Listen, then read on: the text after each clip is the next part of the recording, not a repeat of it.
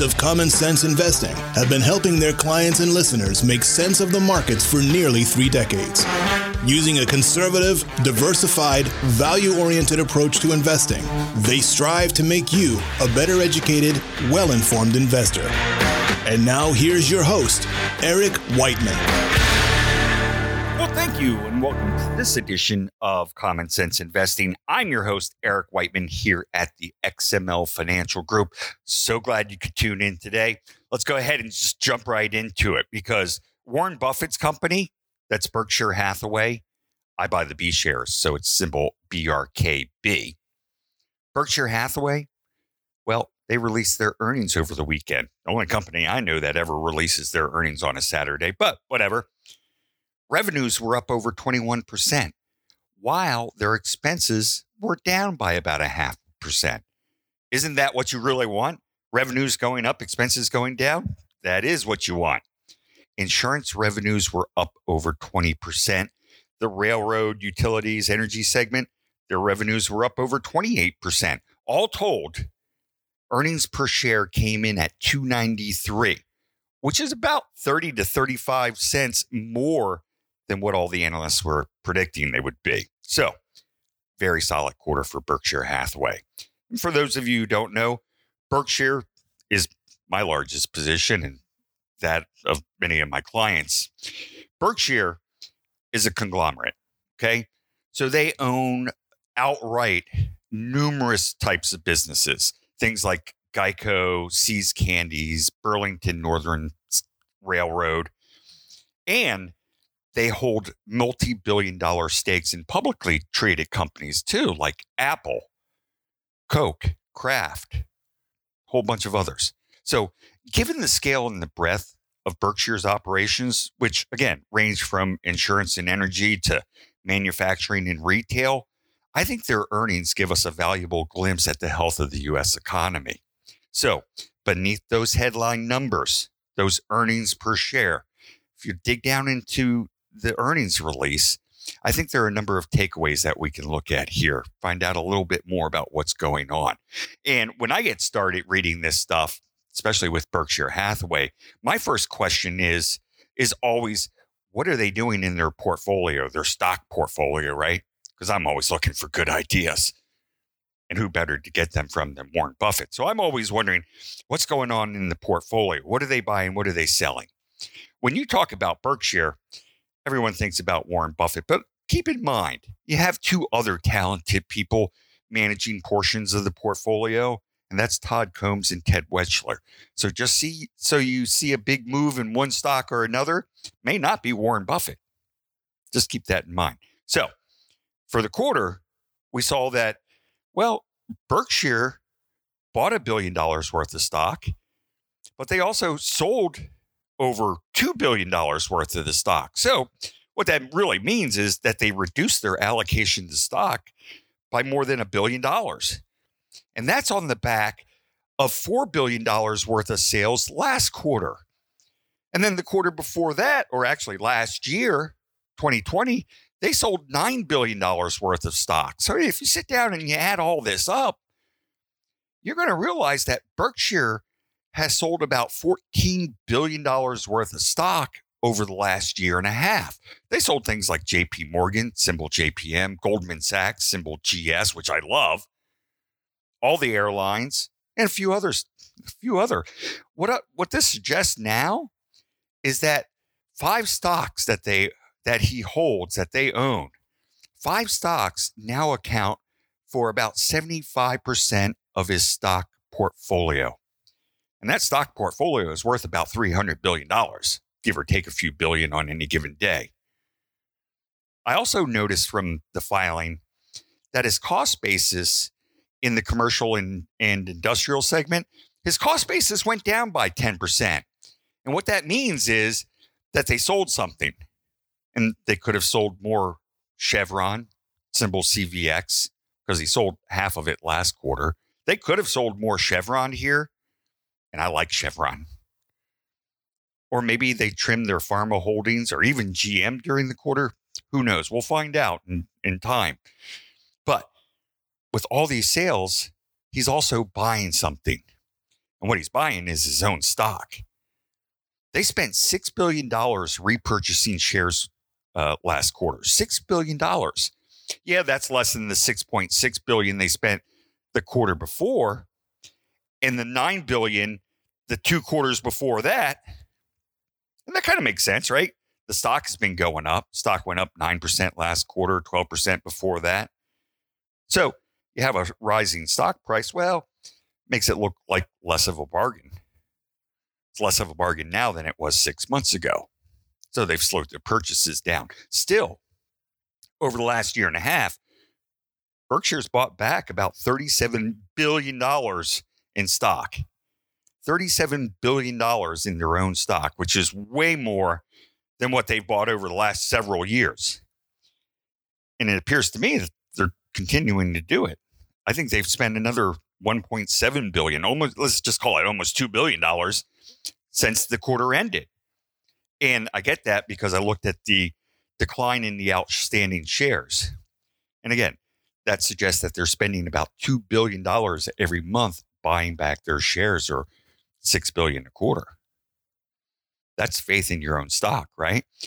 So they're selling a whole bunch of public equities. So clearly they're becoming more cautious on the market or they're having trouble finding bargains that they can recycle that money back into because, yeah, let's face it, valuations. Or they're a bit of both. Maybe they're more cautious and they can't find stocks. But they do like their own stock, though. You know, for more than a decade, Berkshire has told their shareholders that he wouldn't buy back stock if it took his cash hoard down below 20 million uh, 20 billion dollars. I don't think anybody feels comfortable with less than 20 billion of cash on hand, right? I know I don't. Anyhow, he raised that to 30 billion in this last earnings report. But I think that still understates what he really what he really likes in cash. Back in May at the annual shareholders meeting, he said that they had about 70 to 80 billion dollars in cash that he'd love to put to work if he could find the right thing. He'd love to put 70 to 80 billion dollars to work. And at that time, he had about 140.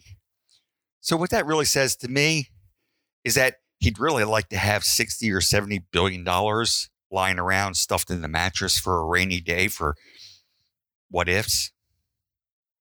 A couple other things before we move on. As I said, earnings were strong. And it's just further confirmation that the economy did well in the first half of this year. The building group's product was up almost 30% because of home construction. People need the bricks, they need the paint the carpet. Berkshire can sell it to them. And if you're going to build it, well, then you got to sell them too, right? You got to sell the houses. And they are. The real estate division, well, they saw their revenue jump 48%. Question is, should you buy it? Should you buy Berkshire? It's a good question. Berkshire, to me, again, I buy the B share, so it's BRKB. Got to do your own research, make sure it's appropriate for you. Berkshire is a core core holding to me. It's a stock I want to own forever. I don't worry too much about it from from day to day. I read all the reports, read all the quarterly filings, the annual reports. I crunch the numbers, but I don't worry too much about it. Again, stock I want to own forever. That's a core holding. So, if I didn't own it, I would buy half at almost any price because it's such a great company and my holding period is indefinite. I mean, it's for it's just so long buying it for a couple of dollars more today isn't really going to make much difference over a 30, 40 year holding period. So I buy half at almost any price. Then outside of that, my buy price is based off their book value. And we'll go into all this another day, but PEs really don't matter for book, uh, Berkshire. You look at book value. Book value is basically what they have, you add it all up, and you minus, take away whatever they owe. Then you have book value. I'm a buyer under 1.3 times book value. And Warren Buffett said this is probably a good price too. I'm a buyer at one point uh, under 1.3 times book value, and according to Refinitiv, book value right now is about 215 a share. So it's simple math. 1.3 times $215 of book value. And that gets me to a stock price of about $280. Right now, the stock is, as I speak, $287. So it's a close call here. Maybe you can, maybe, maybe you should, maybe you shouldn't. It's up to you. Again, do your own research. Make sure it's appropriate for you. I always have thought of Berkshire as the one stock everyone should own, but that's just me. Let's do a quick take on the overall market. As I've been saying the last few weeks, market looks rather pricey, especially to someone as cheap as I am. The S&P 500 is trading more than 2 standard deviations above the long-term average. And folks, that ain't cheap. 30 times trailing earnings, 21 times expected earnings. While stocks are expensive, they are redeemed by the strong showing in earnings and sales growth that we've seen over the second quarter, this second quarter, last reporting period. I, I tell you, earnings have truly been spectacular. They're up nearly 20%, which is up nearly two standard deviations above the long term average. Kind of stuck on that two standard deviation thing, but earnings are up nearly 20%. Amazing. If you look at it year over year, earnings are actually up 90% since the second quarter of 2020. But that doesn't really tell you much since we're all locked in our homes. If you skip back to 2019, measure from there, earnings are up 22% over the last couple of years, or about 11% per year.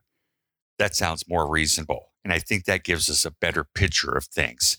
So, to summarize, stocks are expensive, but earnings are going to be a tailwind and help the market grow into its big valuation shoes. I think it's very possible we have a pullback. Who knows? We haven't had a 5% reset in almost 200 days since uh, since November. I don't think we we have to have a drastic reset. I don't think we're going to have a drastic reset. But you know what? 5% would be good. Remember, it's the market volatility that gives you the long-term opportunities. If you see a good company that you think is selling for less than what it's worth, well, you may want to think about adding it to your portfolio. Don't try and time the market. I guess is what my my real point here is. Don't try and time the market. After more than 20 years of managing money, I have yet to see a short term trading strategy that actually works. I simply don't think that there's a way you can accurately and consistently determine the short term movements of the, of the market. And I think that the academic research bears that out. I think it's best to be invested in the market. That is, invested in value stocks that offer the highest potential returns rather than playing that timing game, right? Find great companies, buy them in inexpensive. Don't try and time what you think the market's going to do. You know, Peter Lynch, name may sound familiar, maybe not. Famous money manager, ran Fidelity Fund, ran a fund at Fidelity. Peter Lynch, I mean, just amazing long term returns. But he calculated that more than half of the investors in his fund actually lost money. That's according to Peter Lynch. And that happened because the money would flow in after a couple of really good quarters and then flow out after a couple of not so good quarters. People trying to time the market, get in while it's hot, you know, what have you. They're basically buying high, selling low. Nobel Prize winner William Sharpe, he found that a market timer had to be right 82% of the time to match a buy and hold type of return. And there's other research that tells us the risk of market timing is nearly twice as great as the potential rewards. So the reality, the reality is that most market returns come from short periods of time during short periods of time and you don't know when those are coming. So I think it's best to be invested for the long haul. Now, that doesn't mean that you buy something and forget it. Again, I think you buy high quality businesses when you think that you're getting a good deal and when the market is in an, is ex, uh, an excited state and they're willing to pay you more than what the business is worth, well, then you might want to sell it to them. If you're looking for a place to invest now from a valuation perspective, I would look at things like the telecoms because they're trading about 11 times forward earnings. You have Verizon, AT&T, um, a couple of good choices there. Healthcare, healthcare is trading about 17 times earnings, and I'm talking as a group here. Healthcare, we like UNH, we like Unum, especially Unum now, UNM. People are going back to work. People are going to sign sign up for more benefits. That's exactly what Unum does. We like the energies, the financials. As I said earlier, I like Goldman Sachs. Those groups are trading the energy and the financials are both trading about as a group about 14 times earnings. I mentioned a few weeks ago in this type of market, focusing in on dividends is not a bad strategy here. In all these sectors that I just mentioned, the the telecoms, the healthcare, energy, the financials, well, these types of businesses usually pay decent dividends. So I'd take a look at them. Okay, that's all we have time for today. It's August, so get out there, enjoy the last month of summer. We'll be back in a couple of weeks. Until then, remember, it's just as important to protect your assets as it is to grow them. I'm Eric Whiteman. This has been Common Sense Investing.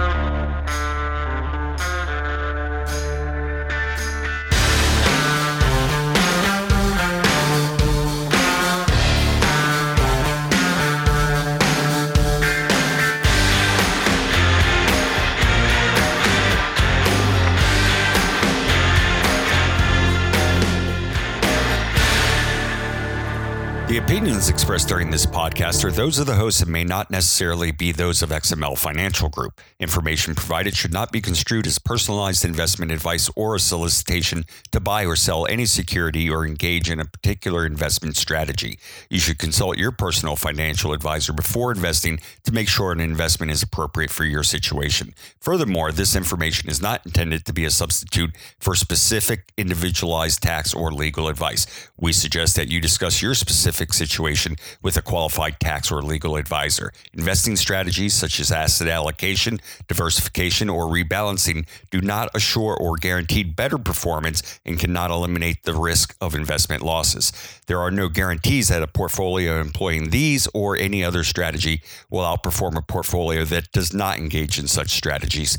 XML Financial LLC is an independent registered investment advisor.